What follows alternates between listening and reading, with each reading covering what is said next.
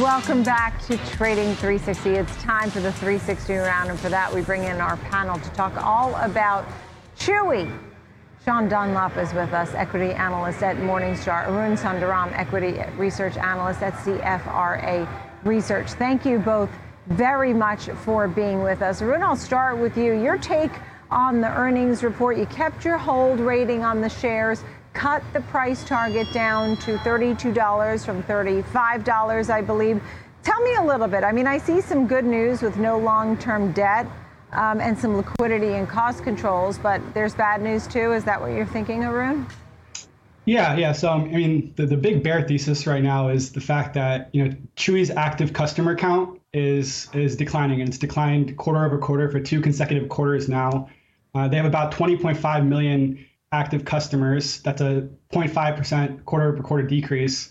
And if you go, you know, two quarters ago, they had about 20.7 million uh, active customers. So, you know, they, have lost about about 200,000 cu- active customers in the past two quarters. And a, a, lot of that has to do with the fact that the customers that it gained in 2020 and 2021, they're leaving Chewy at a, at a higher rate. So that that's been a big headwind over the past two quarters, and, and it's likely to continue at least for the next uh, several quarters. Uh, and so that's going to put some pressure on, on the on the top line. And also the fact that you know consumers are spending less on discretionary items. That's you know a theme we've seen throughout retail. Consumers are spending more on consumables and staples and, and less on discretionary. Uh, and in chewy for chewy they have about 20% of their annual sales is about is, is considered discretionary. So that's been a headwind as well. Um, so that's one of the reasons that we you know we still are are, are neutral uh, on the shares Right. Okay. Um, and Sean, your thoughts as uh, you have fair value 43.50 from 47.50. Maintain a five-star rating on this one, Sean. But I do um, also see in your notes about the declining number of buyers. But the thing that really grabbed my attention, in addition to that, $1,300. That's what pet parents are spending a year. So um, the discretionary spending may be coming down, but they're still spending a lot. Sean. Yeah, no, I think pl- plenty to unpack from that. I, I, agree with what Arun said, and I agree directionally in um, the, the, trouble that I expect you to have over the next couple of quarters with uh, with growing active customer base.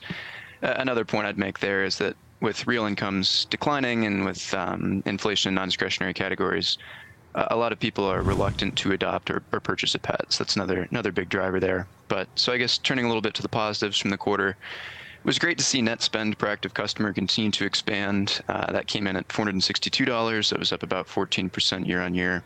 It was firm work through some of the logistics constraints. You know, gross margins expanded 60 bips uh, year on year on on both pricing and um, and better inventory placement. Uh, and, and, then I, I am long-term bullish on uh, partnership with Trupanion in the insurance space, uh, and, and, then the expansion of the pet healthcare business that opens up a 30 to 40 billion dollar TAM longer term uh, that the company previously hadn't played in. So yeah, over time, you know, you're looking at 462 dollars that pet parents are spending on the platform today. Uh, a long-term ceiling, probably closer to $1,100 because the firm doesn't play in the services business yet, but but plenty of upside. Right, and you know when you look at the guidance, it's one thing about the current quarter, but the guidance was um, it was described as uninspiring. So Arun, what's your takeaway here? Um, as you look at this? Do you expect changes? At what point might you go from a hold to a buy? Yeah, I mean, the, the guidance was certainly disappointing, um, and again, it's, it's mainly on the on the top line. You know, you can tell Chewy's focused.